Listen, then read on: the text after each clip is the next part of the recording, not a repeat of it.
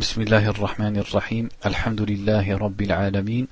وصلى الله وسلم على نبينا محمد وعلى آله وصحبه أجمعين. Donc on. Il dit وعن عياد بن حمار رضي الله عنه قال قال رسول الله صلى الله عليه وسلم إن الله تعالى أوحى إلي أن تواضعوا حتى لا يبغي أحد على أحد ولا يفخر أحد على أحد. أخرجه مسلم. Dans ce hadith, le prophète sallallahu alayhi wa sallam dit Allah Ta'ala m'a révélé Soyez modeste, c'est-à-dire rabaissez-vous, soyez modeste, afin que l'un d'entre vous ne, transgresse point contre l'autre, et que l'un d'entre vous ne s'enorgueillisse pas envers un autre. Ça c'est rapporté par l'imam muslim. Donc il dit dans l'explication فيما بين العبد وبين ربه وفيما بينه وبين الناس وبهذا فهو أعم من الخشوع الذي لا يكون إلا لله التواضع la modestie il dit c'est de s'humilier de se soumettre à la vérité en, pour ce qui est dans, entre toi et Allah et pour ce qui est entre toi ce qui concerne les, entre toi et les gens et donc c'est plus général que le khushu' al khushu' c'est s'humilier seulement devant Allah إذا اتصف الناس بهذا الخلق الكريم فإنه لن يتكبر, لن يتكبر أحد على أحد لأن التواضع ضد الكبر ولن يبغي أحد على أحد لأن المتواضع لا يرى لنفسه ميزة على أحد فيتكبر عليه أو يبغي عليه.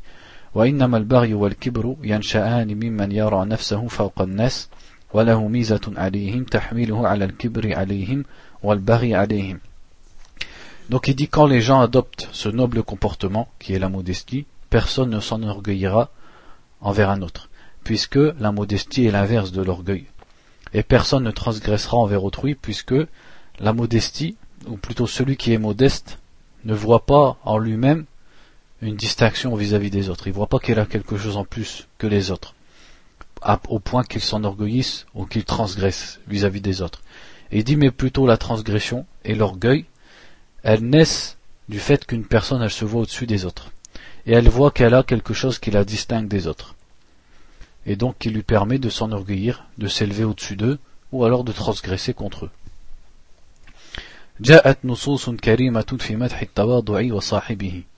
Donc il dit ici, il y a beaucoup de textes qui vantent les personnes modestes. Comme ce verset qui dit, abaisse ton aile pour ceux qui te suivent parmi les croyants, c'est-à-dire sois modeste envers eux, sois humble envers eux.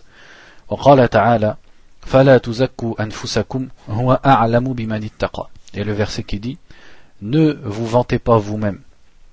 Ça vient de c'est-à-dire de se déclarer comme étant zaki, comme étant pur. Ne vous vantez pas vous-même, ou ne vous louez pas vous-même. Allah c'est mieux qui craint, c'est-à-dire qui craint Allah. Et Allah, quand il a parlé des gens qui, qui une description des croyants, il a dit, ils sont humbles envers les croyants. وفي صحيح البخاري عن أبي هريرة عن النبي صلى الله عليه وسلم قال ما بعث الله نبيا إلا رعى الغنم قال أصحابه وأنت قال نعم كنت أرعاها على قراريط لأهل مكة Dans Sahih al-Bukhari, Abu Huraira rapporte que le prophète sallallahu alayhi wa sallam a dit Allah n'a pas envoyé un messager sans qu'il, euh, on dit, il euh, s'occupe des moutons. Comment on dit en français? Il n'y a pas un verbe. Il, euh, il garde les voilà, il garde les moutons. Ouais, c'est ça, tout simplement. Sans qu'il ne garde les moutons. Ou alors qu'il n'élève les moutons. Et les compagnons ont dit, même toi? Il a dit oui. Il a dit, je les, je les gardais, je les élevais contre un peu d'argent pour les gens de la Mecque c'est-à-dire quel rapport avec la modestie ici c'est que c'est pas un orgueilleux qui va aller garder les moutons des gens et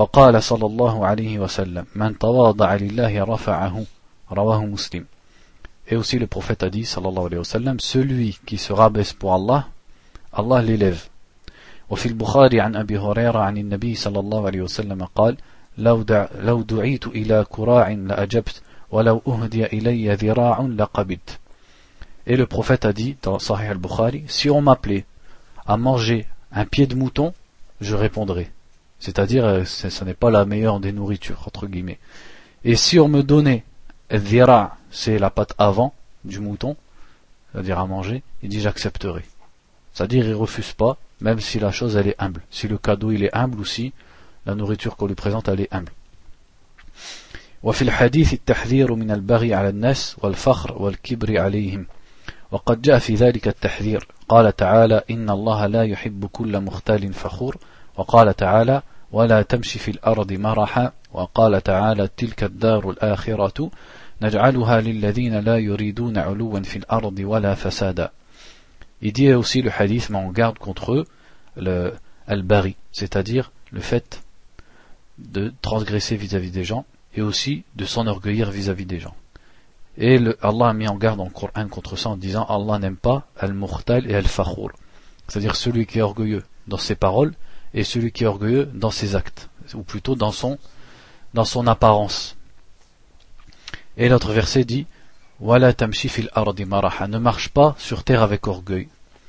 Et le verset qui dit aussi Voici la demeure dernière qu'Allah réserve à ceux qui ne veulent pas s'élever sur terre et qui ne veulent pas de désordre. C'est-à-dire, ils ne cherchent pas à être au-dessus des gens. وجاء عن ابن مسعود أن النبي صلى الله عليه وسلم قال لا يدخل الجنة من كان في قلبه مثقال ذرة من كبر رواه مسلم Et dans le sahih de l'imam muslim, le prophète sallallahu alayhi wa sallam a dit N'entre pas au paradis une personne qui a le poids d'un grain d'orgueil dans son cœur. On passe au hadith suivant. وعن أبي الدرداء رضي الله عنه عن النبي صلى الله عليه وسلم قال من رد عن عرض أخيه بالغيب رد الله عن وجهه النار يوم القيامة. أخرجه الترمذي وحسنه ولأحمد من حديث أسماء بنت يزيد نحوه.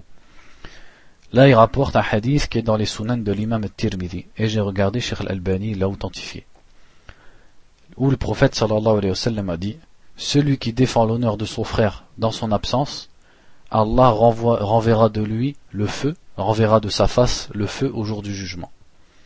En fait, il a utilisé le même verbe. C'est comme s'il a dit Celui qui renvoie ce qu'on dit sur l'honneur de son frère pendant son absence, Allah y renverra le feu de son visage au jour du jugement. Donc il dit dans l'explication Al-hadith fihi. Donc ce hadith montre le mérite de défendre l'honneur d'un musulman ينال منه في غيبته في المجلس كان يغتابه أحد الحاضرين فينبري الغيور ويسكت المغتاب الذي يتفكه بأعراض المسلمين الغافلين.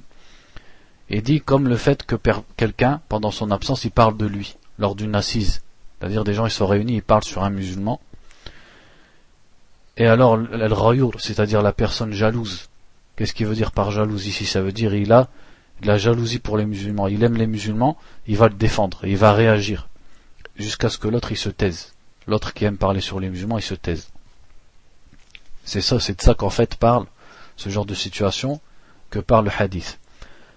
الرد عن عرض المسلم من إنكار المنكر الذي يجب القيام به حسب الاستطاعة ولا يحل تركه فإن هذا من خذلانك لأخيك المسلم الذي يوقع في عرضه il dit le fait de défendre l'honneur du musulman, ça fait partie de inkar al-munkar, c'est-à-dire de blâmer le mal, de repousser le mal, qui, est une chose obligatoire selon la capacité de la personne. Et on n'a pas le droit de délaisser ce devoir. Et le fait de ne pas le défendre pendant son absence, c'est une trahison contre lui. C'est une trahison contre ton, frère, contre qui on est en train de parler, dans son honneur, et toi tu es là et tu es capable de répliquer.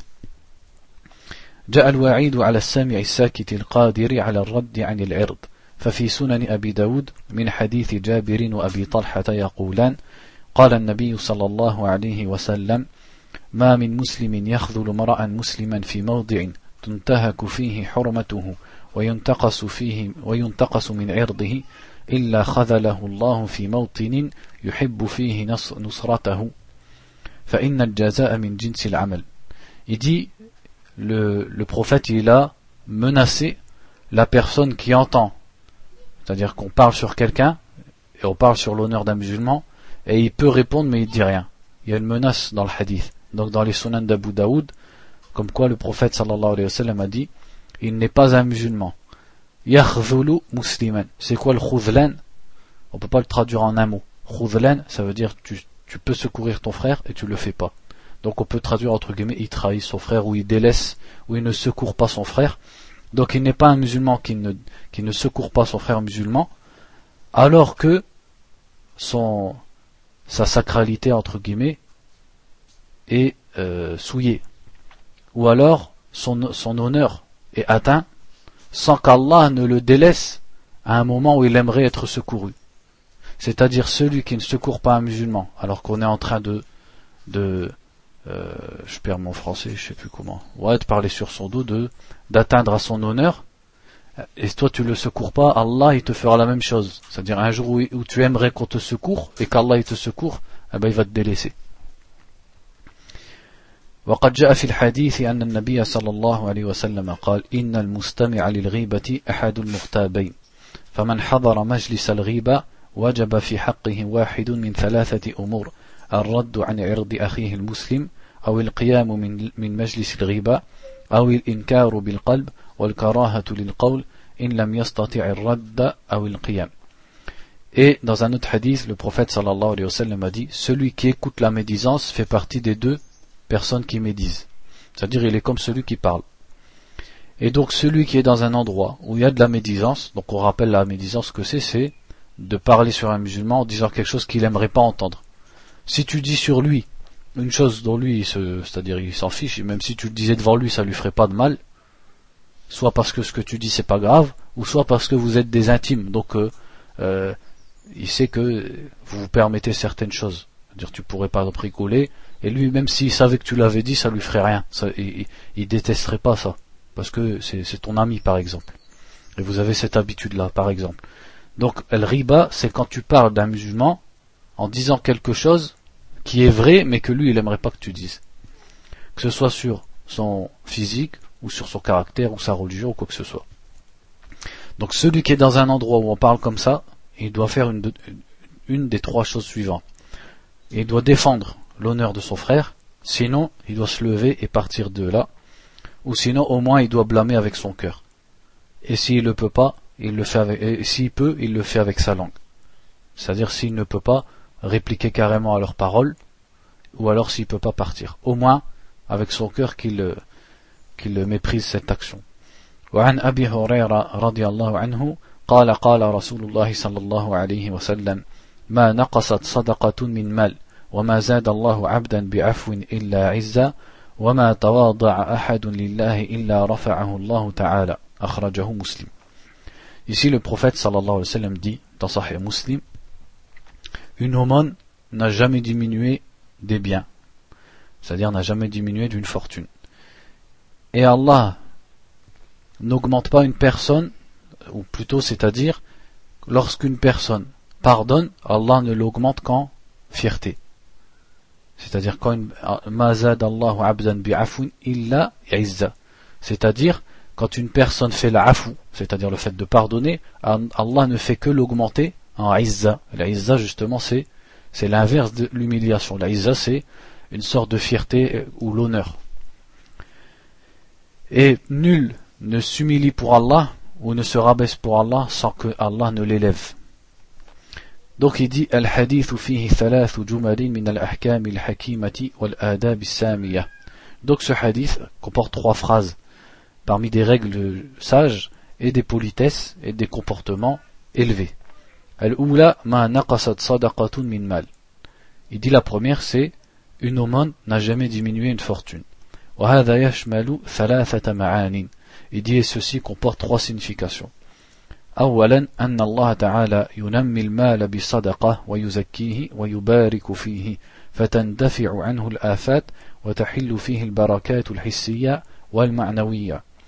La première c'est qu'Allah augmente le bien grâce à la sadaqa, grâce à l'aumône. Et il le, il, le, il le fait progresser et il le bénit, il met la baraka dedans. Et il repousse de lui les maux qui peuvent toucher l'argent. Donc la baraka, à la fois concrète et abstraite, va toucher ce bien, grâce à la sadaqa qui a été faite à partir de ce bien.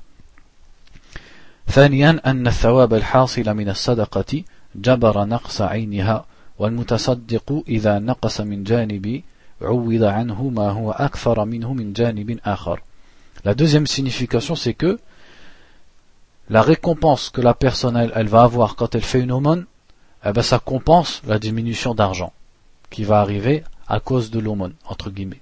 C'est-à-dire, une personne, certes, elle va donner, donc ses biens vont diminuer, mais en compensation, elle aura quelque chose de mieux, qui est la récompense d'Allah.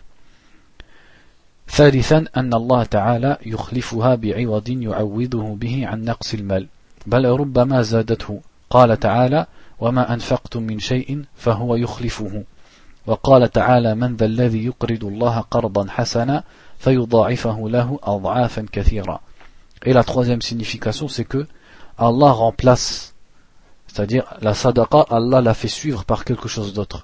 Il la remplace. Comme Allah dit, quoi que ce soit que vous dépensiez, yukhlifuhu, c'est-à-dire Allah le compense, Allah le remplace.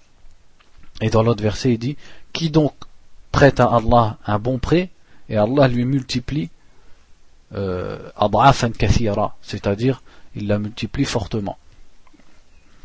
La deuxième euh, sagesse du hadith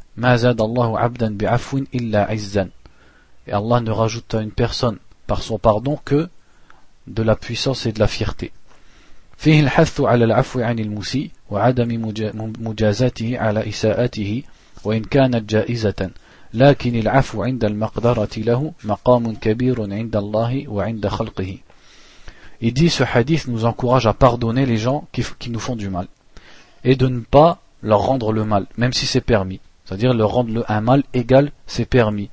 Mais le fait de pardonner pour celui qui peut est, une, est un grand degré auprès d'Allah et auprès des gens.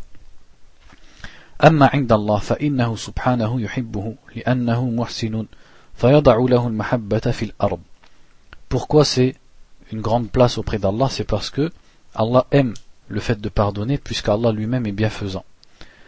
Et donc Allah va mettre l'amour à cette personne sur terre. C'est-à-dire, il va faire que les gens l'aiment. وأما عند الناس فإن الناس إذا علموا أنه عفى عن مقدرة صار له عندهم منزلة كبيرة ومقام عظيم ونذر إليه بعين الإجلال والإكبار Il dit, quant à sa place auprès des gens, c'est parce que celui qui pardonne, alors qu'il était capable de se venger, quand les gens ils vont savoir ça, il va avoir un grand, une grande place auprès des gens. Et les gens, ils vont le regarder avec respect et avec vénération. Pourquoi Parce qu'il pouvait répondre, mais il l'a pas fait. أما المنتقم فإنه لا ينال هذه المنزلة والله تعالى يقول فمن عفا وأصلح فأجره على الله alors que celui qui se venge même s'il est permis de répondre égal, à, à part égale de ce qu'on t'a fait il n'a pas ce degré qu'atteindra qu'atteindra celui qui pardonne et Allah dit, celui qui pardonne et qui arrange la situation, sa récompense est auprès d'Allah. فقال تعالى ولمن صبر وغفر إن ذلك لمن عزم الأمور Et Allah dit aussi, celui qui pardonne, euh, celui qui patiente et qui pardonne, cela fait partie de la azmil umur, la azima, c'est-à-dire de la quelqu'un qui est décidé dans, dans ses affaires, c'est ça que ça veut dire. وقال تعالى ولئن صبرتم لهو خير للصابرين et dans l'autre verset il est dit aussi et si vous patientez cela est meilleur pour ceux qui patientent الثالثة la troisième phrase du hadith ما تواضع أحد لله إلا رفعه الله تعالى. Nul ne se rabaisse pour Allah sans qu'Allah ne l'élève.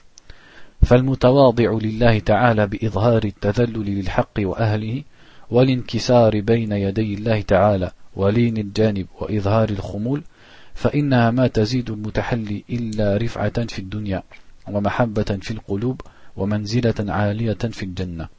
Il dit celui qui se rabaisse pour Allah, en montrant qu'il est humble pour la vérité. Il est humble devant la vérité. Et il est humble devant les gens de la vérité. Et il est humilié devant Allah Azzawajal. Et il est doux, il est, doux, il est doux à fréquenter. Et aussi il est discret. Ça, ça ne le rajoute que de l'élévation ici-bas c'est-à-dire il sera élevé pour les gens, et de l'amour dans les cœurs des gens, c'est-à-dire les gens ils vont l'aimer. Et ça lui donnera une grande place, une place élevée au paradis. فقد جاء في الحلية لأبي نعيم من حديث معاذ أن النبي صلى الله عليه وسلم قال إن الله يحب من عباده الأتقياء الأخفياء الأبرياء. رواه الطبراني في الأوسط.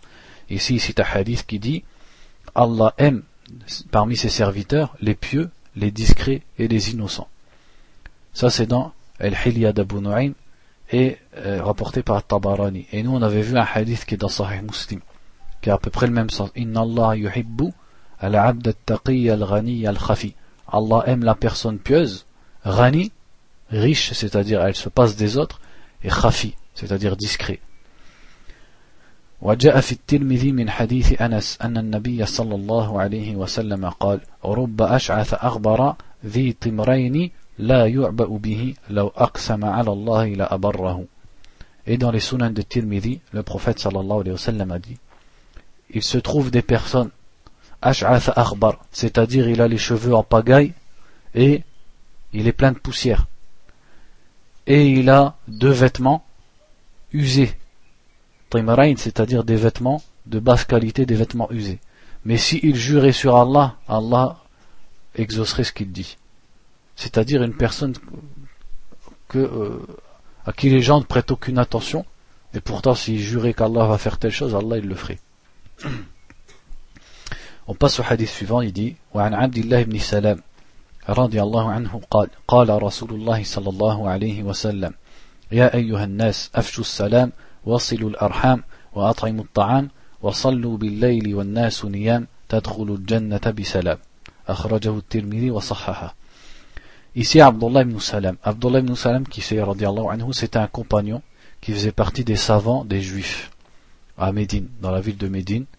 Et euh, quand le prophète sallallahu alayhi wa est venu, donc lui il connaissait comme quoi un prophète était annoncé dans les écritures qu'Allah a révélé à Moussa. Et lui il savait quels étaient les signes de ce prophète. Il savait notamment que le prophète n'accepte pas les aumônes. Et c'est pour ça qu'il est venu un jour et il a fait, pour tester le prophète, quand il est arrivé à Médine, il lui a dit, voilà Mohammed, je te donne autant en aumône. Et le prophète sallallahu alayhi wa sallam il a dit Moi je n'accepte pas les aumônes, elles sont interdites au prophète. Et il est revenu le lendemain, il lui a donné la même chose, il lui a dit Voici un cadeau. Et le prophète il a pris. Parce qu'il y a une différence entre l'aumône et le cadeau. Le cadeau c'est tu donnes par euh, comme ça par cadeau, pour par gentillesse, par amour, etc. Alors que l'aumône, c'est une purification des biens. C'est quelque chose que tu fais envers quelqu'un qui en a besoin. Alors que le cadeau, c'est envers n'importe qui. De là, ils se trompent maintenant, les gens, ils ont une habitude, surtout les maghrébins, ils, font des sadaqas, comme ils disent. Tu vois, il fait un couscous, il invite tous les gens, et il dit, bah, je fais une sadaqa. C'est pas une sadaqa. C'est une invitation, mais c'est pas une sadaqa. Parce que la sadaqa, c'est une aumône qui est faite quand tu donnes à un pauvre, par exemple, ou quand tu donnes à un voyageur qui a plus d'argent, ou alors tu donnes à un étudiant qui, qui a besoin d'argent pour partir étudier, etc. Ça, c'est une sadaqa. Mais t'invites des gens, ils ont déjà le ventre bien rempli, et ils ont peut-être des salaires plus grands que toi, plus grands que le tien, et tu dis je fais une sadaqa, c'est pas comme ça. Ou alors des fois ils invitent Tolba. Et Tolba ils viennent, et ils lisent le Coran en groupe, ce qui n'existe pas. Et après, euh, quand ils ont fini de parler des crédits et des maisons au bled, eh ben, il faut que tu allonges le billet pour qu'ils fassent une dua. Et la personne elle est contente, elle, la elle connaît pas, elle dit j'ai fait une sadaqa. Alors que t'as pas besoin de faire une, t'as pas besoin que ce soit une sadaqa quand tu fais un repas, t'as pas besoin que ce soit une sadaqa pour avoir de la récompense. Comme les savants ils disent, le simple fait d'inviter, dans l'islam il y a une récompense. Comme euh, le prophète a dit.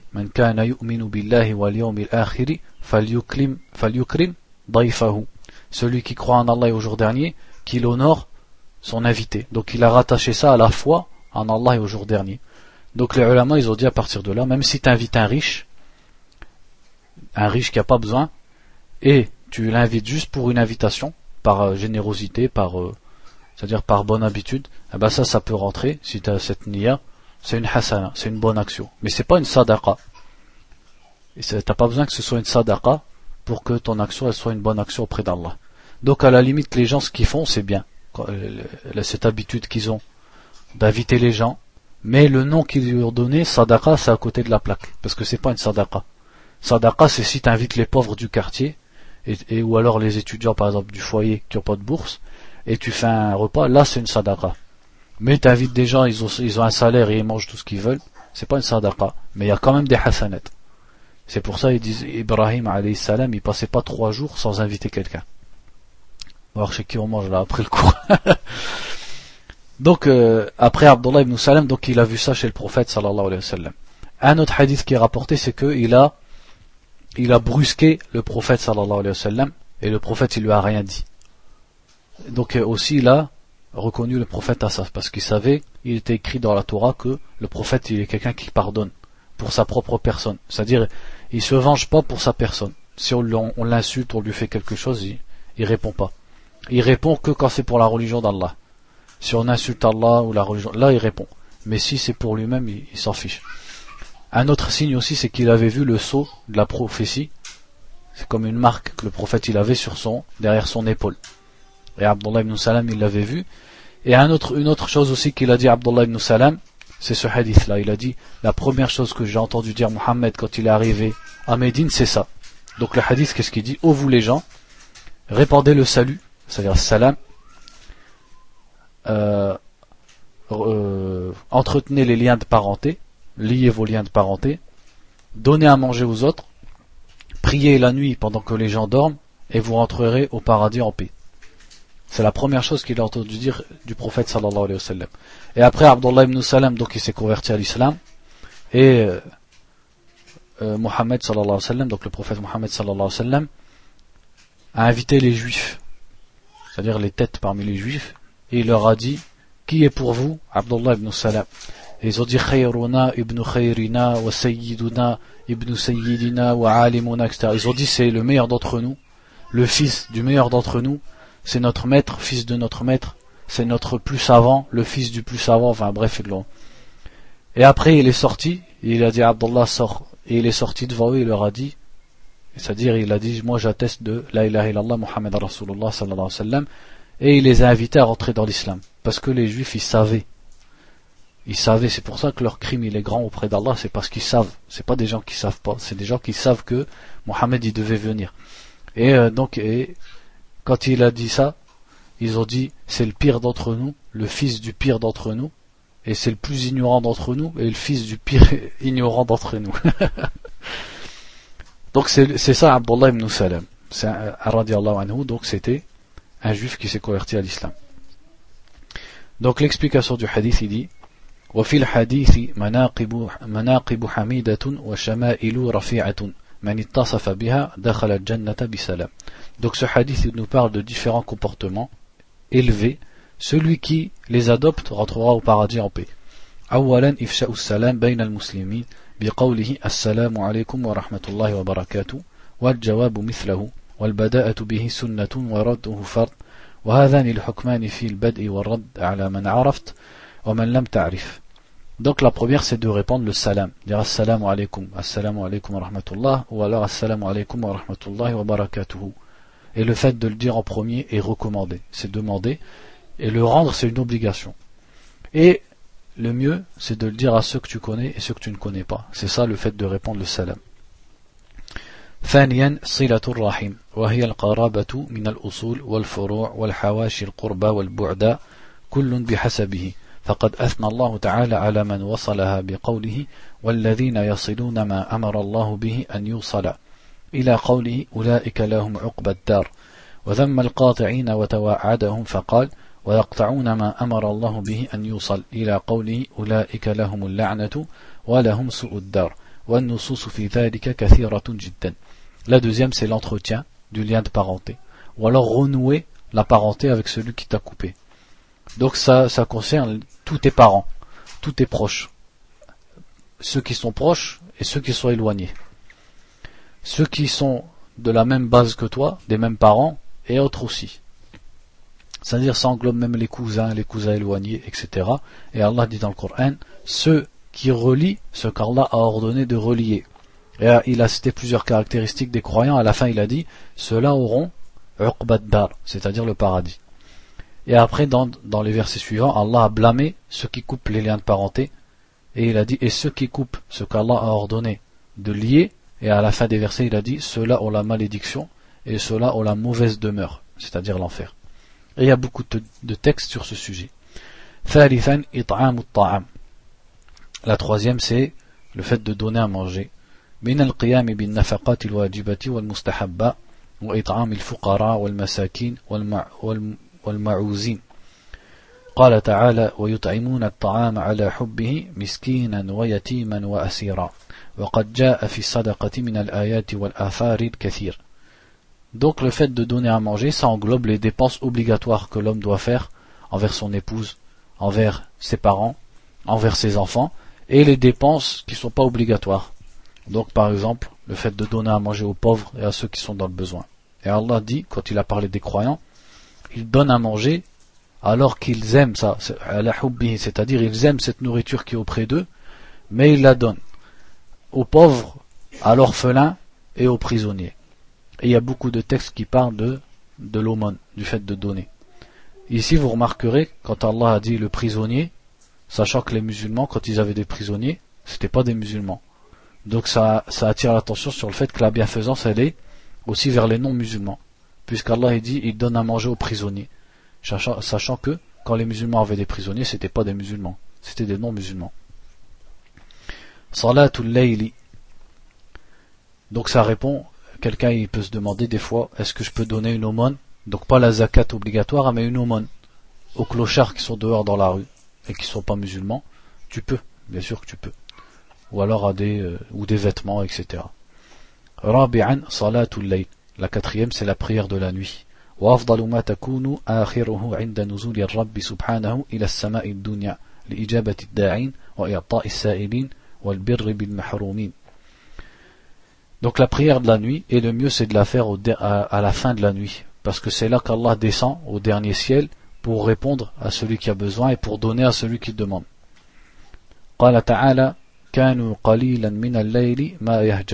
Donc Allah parle des croyants en disant Ils dormaient peu la nuit. Et il a dit au prophète Lève-toi la nuit, sauf une petite partie. وقال تعالى تتجافى جنوبهم عن المضاجع يدعون ربهم خوفا وطمعا et Allah a décrit les croyants en disant leurs flancs quittent leur lit c'est-à-dire ils se lèvent de leur lit et ils adorent Allah ils adorent leur Seigneur par peur et par espoir وجاء في مسلم من حديث أبي هريرة رضي الله عنه قال قال رسول الله صلى الله عليه وسلم أفضل الصلاة بعد الفريضة صلاة الليل Et dans Sahih Muslim, le prophète sallallahu alayhi wa sallam a dit la, la prière la plus méritable après la prière obligatoire est la prière de la nuit. من قام بهذه الأعمال الصالحة فإن الله تعالى سيوفقه لترك المنهيات والقيام بسائر الطاعات il dit celui qui adopte ces comportements-là qu'on a vus, Allah va lui faciliter d'accomplir le reste des obligations et il va lui faciliter de s'écarter des interdits, c'est pour ça qu'il va rentrer au paradis, sain et sauf. وعن تميم الداري رضي الله عنه قال قال رسول الله صلى الله عليه وسلم الدين النصيحة الدين النصيحة الدين النصيحة قلنا لمن يا رسول الله قال لله ولكتابه ولرسوله ولأئمة المسلمين وعمتهم أخرجه مسلم Ici dans le hadith qui est dans Sahih Muslim, le prophète sallallahu alayhi wa sallam a dit La religion c'est An-Nasiha. An-Nasiha tu peux traduire par le bon conseil et la sincérité en même temps. Donc il a dit trois fois, le bon conseil, la religion, c'est le bon conseil, la religion, c'est le bon conseil, la religion, c'est le bon conseil. Après, les Sahaba ont dit pour qui? Au messager d'Allah. Et il a répondu pour Allah, pour son livre, pour son messager, pour les imams des musulmans, c'est-à-dire pour les chefs des musulmans, et pour le coma des musulmans. Donc il dit dans l'explication, وهي الإيمان بالله تعالى وذلك بصحة الاعتقاد به وبأنه واجب الوجود والإيمان, والإيمان بوحدانيته في ربوبيته وإلهيته وأسمائه وصفاته Donc un nasiha pour Allah, c'est-à-dire la, la, sincérité envers Allah, c'est de croire en Allah et d'avoir une bonne croyance envers Allah Azzawajal. Donc de croire qu'il est unique dans la souveraineté, c'est-à-dire c'est lui le seul créateur et le seul qui gère cet univers. Et il est le seul dans la divinité, c'est-à-dire c'est le seul qui a le droit d'être adoré et il est le seul dans ses noms et ses attributs, c'est-à-dire les noms d'Allah avec toute leur signification, ne reviennent qu'à lui. Et personne ne lui ressemble dans ses attributs. C'est-à-dire dans ses qualités. وبأنه الواحد الأحد في كل في ذلك كله فليس له شريك ولا مثيل ولا شبيه في شيء من ذلك كله ليس كمثله شيء وهو السميع البصير Donc Allah est unique dans tout cela. Il n'a ni associé, ni une personne qui lui ressemble dans toutes ces caractéristiques-là. C'est-à-dire qu'il est le créateur, il est celui qui a droit seul à l'adoration, et dans ses noms et ses qualités. Et Allah dit, rien n'est à son exemple, et c'est lui, As-Sami' al-Basir, c'est-à-dire celui qui entend, celui qui voit. وهذا التوحيد الخالص ينافي كل إلحاد في ربوبيته أو إلهيته أو أسمائه أو صفاته. Et donc ce tawhid, c'est-à-dire ce monothéisme, cette unicité pure, contredit tout athéisme et toute mauvaise croyance dans la souveraineté d'Allah ou dans son droit à l'adoration ou dans ses noms ou dans ses attributs. كما أن النصيحة لله تعالى إخلاص النية والعلم في عبادته وبذل الطاعة والانقياد له فيما أمر به أو نهى عنه والاعتراف بنعمه واستعمالها في طاعته وإيثار محبته على من سواه من المخلوقين. Il fait partie du bon conseil ou de la sincérité pour Allah, c'est le fait d'avoir une intention pure envers Allah Azzawajal. Et de, de l'adorer avec science. Et aussi de lui obéir et de se soumettre à lui dans ce qu'il nous a ordonné et d'éviter ce qu'il nous a interdit. Et c'est aussi de reconnaître ses bienfaits et de les utiliser dans son, dans son, dans son obéissance. Et de préférer son amour à l'amour des gens. وحقيقة هذه النصيحة راجعة إلى العبد نفسه فالله تعالى غني عن نصح كل ناصح إن أحسنتم أحسنتم لأنفسكم Et en réalité, ce, cette sincérité envers Allah, ce bon conseil, elle revient à la personne. Parce qu'Allah, lui, se passe des gens. C'est-à-dire, le fait que les gens ils soient sincères envers lui, ça va rien lui ramener. Mais ça profite à celui qui est sincère. C'est pour ça Allah dit, si vous faites du bien, vous le faites envers vous-même. C'est-à-dire, ça revient à vous-même. Ensuite, le bon conseil ou la sincérité envers le livre d'Allah. وهي الإيمان به وتصديقه وبأنه كلام الله تعالى تكلم به حقيقة كلاما يليق بجلاله Donc c'est de croire que, c'est de croire à ce Coran et qu'il est la parole d'Allah, qu'Allah a prononcé réellement d'une façon qui lui est propre. وأنه وحيه أنزله على رسوله محمد صلى الله عليه وسلم بواسطة أمينه على وحيه جبريل الأمين والإيمان بإعجازه في لفظه وأسلوبه ومعناه فلن يستطيع أحد من المخلوقين أن يأتي بمثله أو بسورة واحدة من سوره ولو كان بعضهم لبعض ظهيرا ومعينا C'est de croire aussi que ce Coran, c'est une révélation qu'Allah a faite à Muhammad sallallahu alayhi wa sallam par l'intermédiaire de l'ange Jibril qu'Allah a placé, qui est l'ange de confiance qu'Allah a euh, mis comme responsable de la, de la, de la révélation. c'est aussi de croire que le Coran il est miraculeux dans ses, dans ses paroles, dans son style et dans ce qu'il contient comme signification. Donc personne ne peut ramener un Coran ou une sourate semblable à ce Coran, même si les gens ils s'entraidaient entre eux. ومن الإيمان بكتاب الله تعظيم هذا الكتاب وتنزيهه وامتثال أوامره والوقوف عند نواهيه ورد تحريف الضالين وشبه الملحدين كل مسلم بحسب قدرته وطاقته واستطاعته من النصح لكتاب الله تعالى et il fait partie de la foi au livre d'Allah c'est le fait de de considérer ce livre comme quelque chose de grand et de le d'écarter de lui toute accusation ou tout mal. C'est-à-dire de le considérer comme quelque chose de pur et d'appliquer ses ordres et de se limiter aux limites qu'il nous a tracées. Et de d'écarter de lui les mauvaises interprétations et les détournements de al-mubtilin, c'est-à-dire des gens égarés, ou alors des fausses idées et des ambiguïtés des incroyants. Et donc chaque musulman doit faire ça selon sa capacité.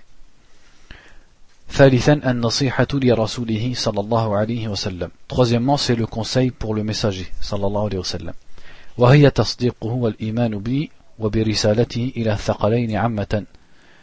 Donc c'est de le croire et de croire à son message et que son message il est destiné aux djinns et aux humains tous, tous. et d'apprendre sa sunna c'est-à-dire sa voix et de l'appliquer et de s'y accrocher ومحبة هذا الرسول وطاعته بامتثال أوامره واجتناب نواهيه et le fait de l'aimer et de lui obéir et de s'écarter de ce, ce qui nous interdit واتباعه والتخلق بأخلاقه والسير على نهجه et le fait de le suivre et d'adopter ses comportements et de marcher sur sa voie وجعله القدوة الصالحة في العبادة والخلق et d'en faire notre exemple à suivre dans les adorations c'est-à-dire dans notre religion, et aussi dans notre comportement.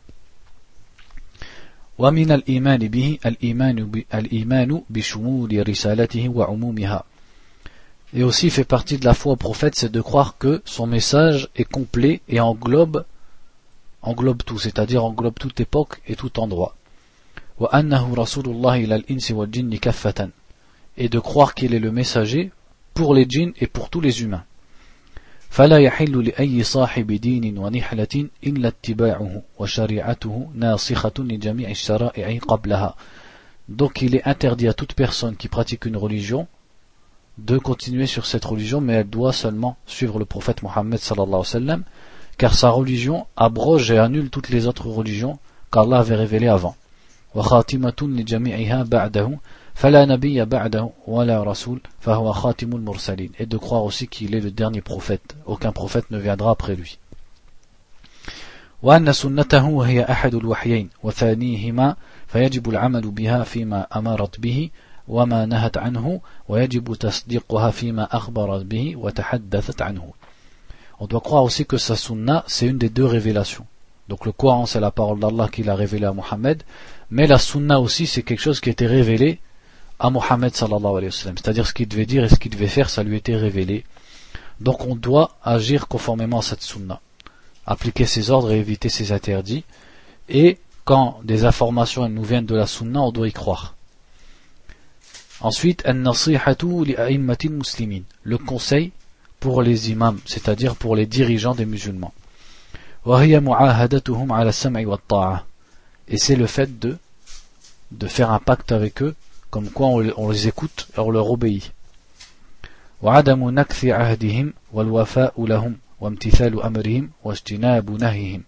et de ne pas rompre le pacte qu'on a fait avec eux et de, faire ce qu'ils nous disent et de nous écarter de ce qu'ils nous interdisent. tant qu'ils ne nous ordonnent pas de faire un péché. et tant qu'ils ne nous interdisent pas de commettre une obligation car on ne doit pas obéir, obéir à une créature en désobéissant au Créateur. ومن النصح لهم الدعاء لهم بالتوفيق والتسديد في أعمالهم وبذل المشورات لهم ونصحهم برفق ولطف ولين Et il fait partie, il fait partie de la nasiha pour eux, c'est le fait d'invoquer Allah de leur facilité et de les, de les mettre sur le droit chemin dans leurs actions. Et aussi le fait de leur donner le bon conseil. Avec douceur et avec euh, c'est-à-dire de leur donner le conseil de façon douce. Et aussi le shir il n'a pas cité ici c'est aussi le fait de leur donner le conseil de façon douce et aussi de façon discrète. Ça ça fait partie du bon conseil envers les dirigeants des musulmans. C'est comme le prophète sallallahu alayhi wa sallam l'a dit quand tu dois les conseiller tu le prends par la main et tu lui conseilles en secret. Et ensuite s'il t'écoute tant mieux. Et s'il t'écoute pas, toi t'auras fait ce que tu avais à faire. Donc c'est pas, il fait pas partie de la nasiha donc de de les accuser et de de, de, les, de, de parler de leurs actes devant tout le monde. Si le conseil doit se faire, il doit se faire entre lui et, et, et, et le gouverneur. ومن النصيحة لهم الوفاء لهم وعدم عصيانهم والخروج عليهم ولو رأى مواطنوهم وشعبهم شيئا من القصور في أعمالهم أو في الحقوق Il fait partie de la nasiha aussi, c'est de ne pas rompre le pacte envers eux, et de ne pas leur désobéir et de ne pas se révolter contre eux. Même si les gens qui vivent sous leur pouvoir voient qu'ils ont des manquements, ou alors qu'ils ne respectent pas leurs droits. فإنما يترتب على الخروج عليهم من المفاسد واختلال الأمور أعظم وأطم مما هم عليه ما لم يصل الأمر إلى كفر بواح parce que dans le fait de se révolter contre eux il y a une catastrophe pire que la situation sur laquelle les gens y sont parce que ça crée des guerres civiles ça fait couler le sang ça crée du désordre etc tant que l'affaire n'arrive pas à de la mécréance claire là il est permis de se révolter et encore avec une condition à condition d'en avoir la capacité, c'est-à-dire à condition que la, révolte contre la personne ne va pas créer un mal encore plus grand, comme euh, euh, le fait de de faire couler le sang des musulmans ou que les musulmans finissent en prison, etc., etc. Donc c'est-à-dire le fait de se révolter contre un gouverneur musulman, même s'il est désobéissant, ça c'est interdit, de toute façon. Si maintenant il fait de la mécréance pure, il est permis de le dégager du pouvoir à condition que le groupe qui décide de le dégager du pouvoir soit capable de le faire. C'est-à-dire ils peuvent le changer et l'écarter du pouvoir sans qu'il y ait de mal, sans qu'il y ait un mal contre eux qui en revienne aux musulmans. ومن النصيحة لهم القيام معهم في وجه من يقوم ضدهم ويشق عصا الطاعة عليهم بالخروج عليهم ونقض عهدهم. Et il fait partie du bon conseil pour eux c'est d'être avec eux contre ceux qui sont, qui se dressent contre eux, et qui ne leur désobéissent plus et qui se révoltent contre eux. Donc il fait partie de An-Nasiha, quand un groupe se révolte contre le gouverneur musulman, c'est d'être à ses côtés, contre ce groupe. Ensuite le conseil pour le commun des musulmans.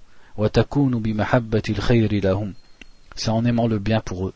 فيحب لهم ما يحبه لنفسه من الصلاح والتوفيق في أمور الدنيا والآخرة Donc le musulman, il aime pour le commun des musulmans ce qu'il aime pour lui-même.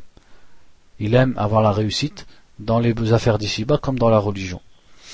وأن يتمنى لهم الخير وبعد الشر عنهم ويحب, ويحب اجتماعهم على ما ينفعهم في أمر دينهم ودنياهم.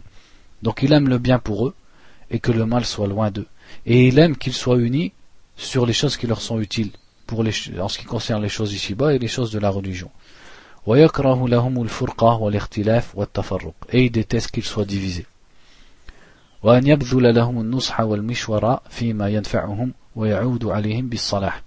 Et aussi il aime leur conseiller et se consulter avec eux dans ce qui leur est utile.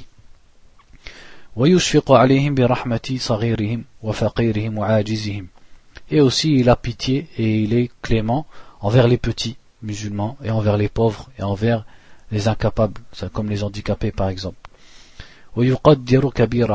Et il donne de la valeur aux vieilles personnes.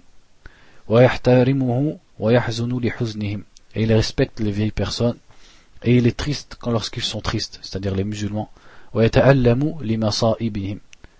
Et il est triste et il se ressent de la douleur lorsque les musulmans sont touchés. بما يجدد الله لهم من النعم وما يندفع عنهم من النقم Et il est heureux lorsque les musulmans sont heureux, lorsqu'Allah leur donne un bien ou repousse d'eux un mal. وأن يبعد عنهم كل ما ينافي ذلك من الحقد والحسد والغش والخداع وغير ذلك مما يضرهم. Et il doit éloigner d'eux tout ce qui est inverse à cela, c'est-à-dire la, la jalousie, l'envie, la tromperie, la trahison. Il doit, il doit pas faire ça envers les musulmans. ومن النصح للمسلمين il fait partie aussi du conseil envers les musulmans de euh, remplir leurs droits de respecter leurs droits فهناك حقوق عامة كرد السلام وتشميت العاطس وعيادة المريض واتباع الجنائز والدعاء للأحياء والأموات Et il y a des droits généraux qui concernent tous les musulmans, comme le fait de répondre le salam, le fait de dire Yarhamukallah à celui qui est éternu et qui a dit Alhamdulillah, le fait de visiter les malades, le fait de suivre les convois funéraires, et le fait de faire des doigts à Allah pour ceux qui sont vivants et pour ceux qui sont morts. Ça c'est général.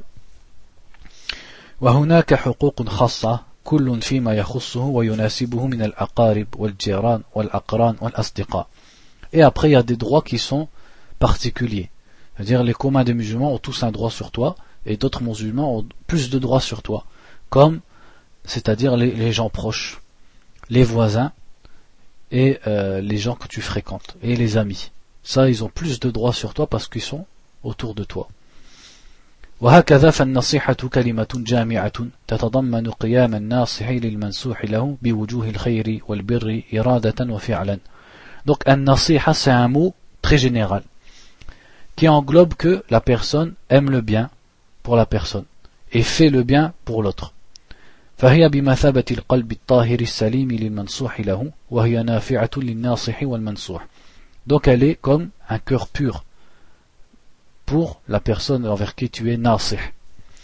Et elle est utile pour celui qui le fait, un nasih, et pour celui envers qui on le fait, al-mansouh. فما الناصح فلما يحصله من الأجر والثواب pourquoi elle est, elle est bonne, elle est profitable pour celui qui le fait, c'est parce qu'il va acquérir grâce à ça une récompense.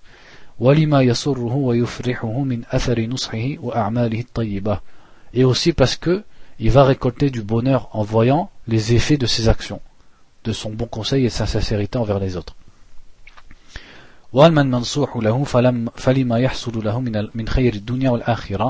بسبب توجيه الناصحين وإرشاد المحبين et ça va être un bien pour celui qui reçoit le bon conseil parce qu'il va acquérir un bien ici-bas et dans l'au-delà grâce à l'orientation des gens qui lui voulaient du bien et grâce à au bon conseil que les gens vont lui prodiguer فقد قال الفضيل بن عياض رحمه الله تعالى ما, ما أدرك عندنا ما من أدرك بكثرة الصلاة والصيام وإنما أدركوا عندنا بسخاء النفس وسلامة الصدر والنصح للأمة والله أعلم Ici, c'est une parole de Al-Fudayl ibn Ayyad, rahimahullah, qui disait Les gens n'ont pas atteint les degrés qu'ils ont atteints, à nos yeux, par le fait de prier beaucoup et de jeûner beaucoup. Mais ils ont atteint les degrés qu'ils ont atteints par la, générosité de l'âme, par une poitrine saine poitrine saine, c'est-à-dire il n'y a pas de rancœur, il n'y a pas de jalousie, et par un nous.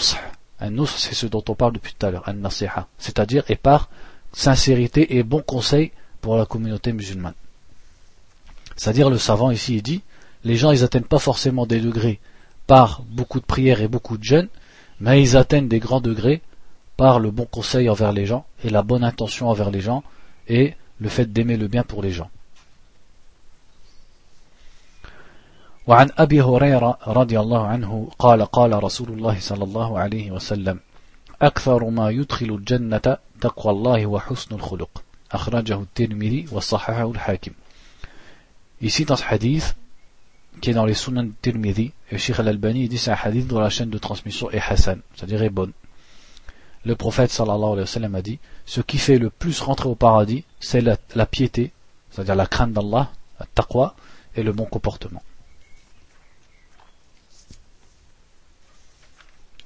Donc on va s'arrêter là.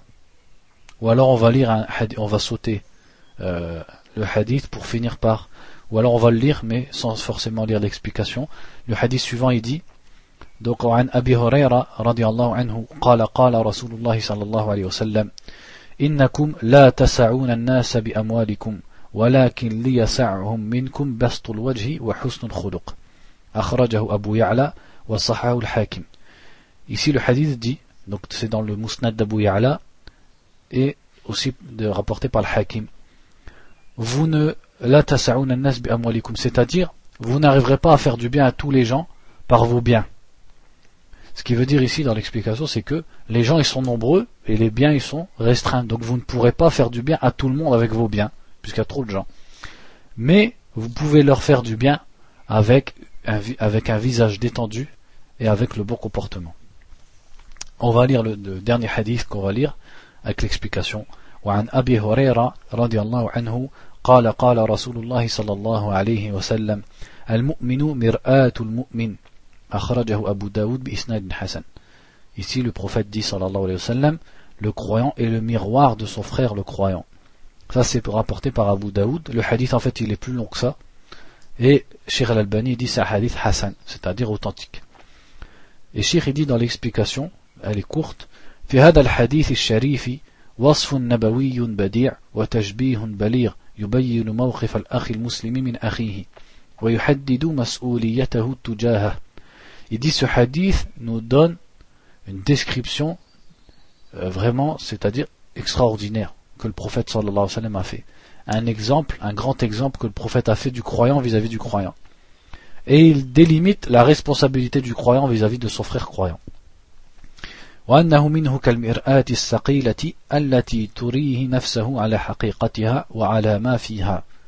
C'est que le croyant, pour le croyant, il est comme un miroir, euh, euh, c'est-à-dire lisse.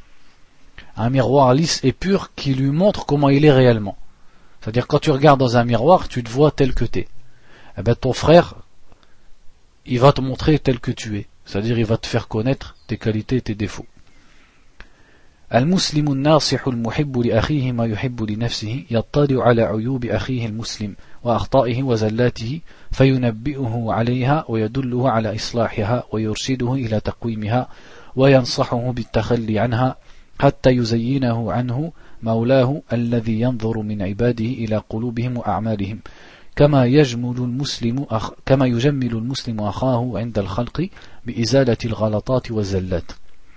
Donc il dit le musulman qui est sincère envers son frère musulman et qui veut le bien pour lui et qui veut pour lui pour son frère ce qu'il aime pour lui-même, il voit les défauts de son frère musulman, il voit ses erreurs et il attire son attention sur ses erreurs. Et il, il, lui, il lui dit de les corriger et il lui montre comment les corriger. Et il lui conseille de s'en débarrasser. Donc c'est pour ça c'est comme un miroir. Parce que quand tu vois, quand es dans un miroir, par exemple, tu vois ce que tu as dans les yeux ici le matin, tu vois si tu as du persil entre les dents, tu vois si tu as un bouton, etc., etc. Tu vois si tu as un truc dans la barbe, tu vois si tu as des pellicules. Donc t'enlèves tout ça. Donc le frère, ton frère, normalement, il doit être comme ça pour toi. C'est-à-dire, lui, il voit tes défauts et il te les dit. C'est comme un miroir, pour que tu les enlèves.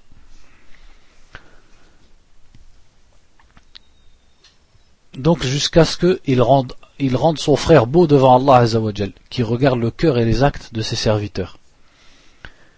Et il le rend beau aussi pour les gens, parce qu'il enlève les erreurs de ce frère musulman.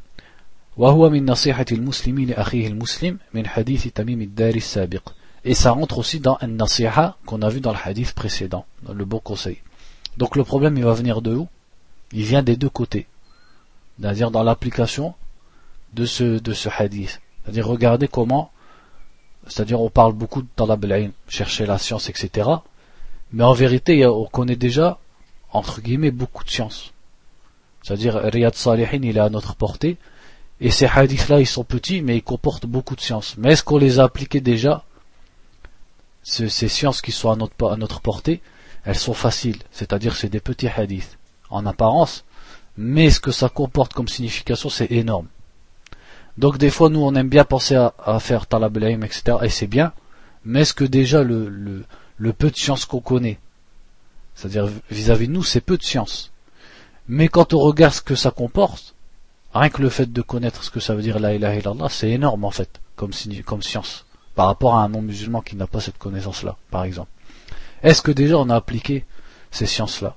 Et le problème là, il va venir de deux pôles, puisqu'il parle du musulman avec le musulman il va venir du musulman, soit il voit les défauts de son frère et ça lui fait rien, c'est-à-dire il peut continuer à marcher vers l'enfer et lui ça lui fait rien, parce qu'il n'aime pas pour, pour son frère ce qu'il aime pour lui-même, ou alors il voit pour son frère, il voit quelque chose de mauvais en son frère, mais il a honte. Et là c'est une fausse pudeur, parce qu'on avait dit la bonne pudeur c'est justement la chose qui te pousse à agir, et qui t'empêche de faire les mauvaises actions. Donc il a une fausse pudeur et une fausse retenue, qui lui empêche, et il a une sorte de ce qu'on appelle al-mujamala, c'est-à-dire une complaisance. Et la personne qui fait de la complaisance envers son frère, il n'est plus un bon, un bon, il n'est pas un bon, euh, une bonne fréquentation pour lui. Parce qu'au jour du jugement, les gens ils vont dire, si seulement j'avais pas pris un tel comme ami. Donc si tu as pris un tel comme ami et il t'a pas corrigé tes défauts, c'est que peut-être il est gentil avec toi, il est souriant, etc. Mais auprès d'Allah, c'est pas une bonne fréquentation. C'est-à-dire être une bonne fréquentation, c'est pas juste rigoler avec les gens, être gentil. C'est aussi le, fait d'être de bons conseils avec, envers eux. Et que quand ils te demandent un conseil, comme on l'avait vu dans le hadith de Sa'd ibn Abi Waqqas, il te dit à ton avis est-ce que je peux faire ça? Quand Sa'd il a dit au prophète, sallallahu alayhi wa sallam, dans Riyad Salihin, dans les premiers hadiths, il a dit je vais mourir et j'ai qu'une seule fille pour mériter. Est-ce que je peux donner tous mes biens Il a dit non. Il dit est-ce que je peux donner la moitié? Il a dit non. Il a dit est-ce que je peux donner un tiers, c'est-à-dire en sadaqa? Il a dit donne un tiers et encore c'est beaucoup. C'est-à-dire le prophète sallallahu alayhi wa sallam, il n'a pas dit bon ça, est malade, je vais lui faire plaisir. Il me dit est-ce que je peux donner? Je lui dis ouais vas-y fais. Comme nous maintenant on fait beaucoup ça. Par exemple, tu vois le frère il est triste, ou tu vois le frère est dans une situation difficile, et tu lui orientes vers ce que lui a envie d'entendre. Quand il vient te demander conseil, ouais tu crois pas que je devrais plutôt faire ça, j'ai envie de faire ça. Et toi pour te débarrasser, puis pour pas mettre d'embrouille entre toi et lui, tu dis ouais t'as raison, vas-y fais, fais ce que tu veux. Comme ça vous, gardez un lien d'amitié. Donc après cette fraternité elle est plus basée sur l'islam réellement. Parce que si elle est vraiment basée sur l'islam, tu vas lui conseiller même ce qu'il déteste, ce que toi tu vois bon par rapport à la religion d'Allah, même si lui il n'a pas envie d'entendre ce que tu vas lui dire. Et même si après il doit te, il doit te bouder, entre guillemets, et il doit te faire la tête, tu dois lui dire la nasiha. Donc il vient de la première personne qui voit chez son frère ce qui, ce qui est pas bon, mais soit il s'en fiche, ou soit il s'en fiche pas, mais pour garder son petit lien d'amitié avec cette personne, il va pas lui dire. Donc c'est-à-dire pour des intérêts mondains. Et aussi il vient de l'autre. L'autre qui, quand tu lui dis tu devrais corriger ça, tu devrais corriger ça, eh ben il le prend mal, il s'enorgueillit. Donc ça c'est des hadiths comme je vous ai dit, c'est c'est un hadith il est petit, mais pour l'appliquer, chacun d'entre nous il a de la difficulté. Parce que quand ton frère te dit ouais tu ferais mieux de faire ça, ou alors franchement tu, tu, tu délires quand tu fais ça ou ça, toujours t'as la réticence, t'as shaitan qui te dit comment à dire il me parle, qu'est-ce qu'il me parle, etc. C'est qui pour me dire ça? Je veux pas me rabaisser à faire ce qu'il m'a dit, etc., etc.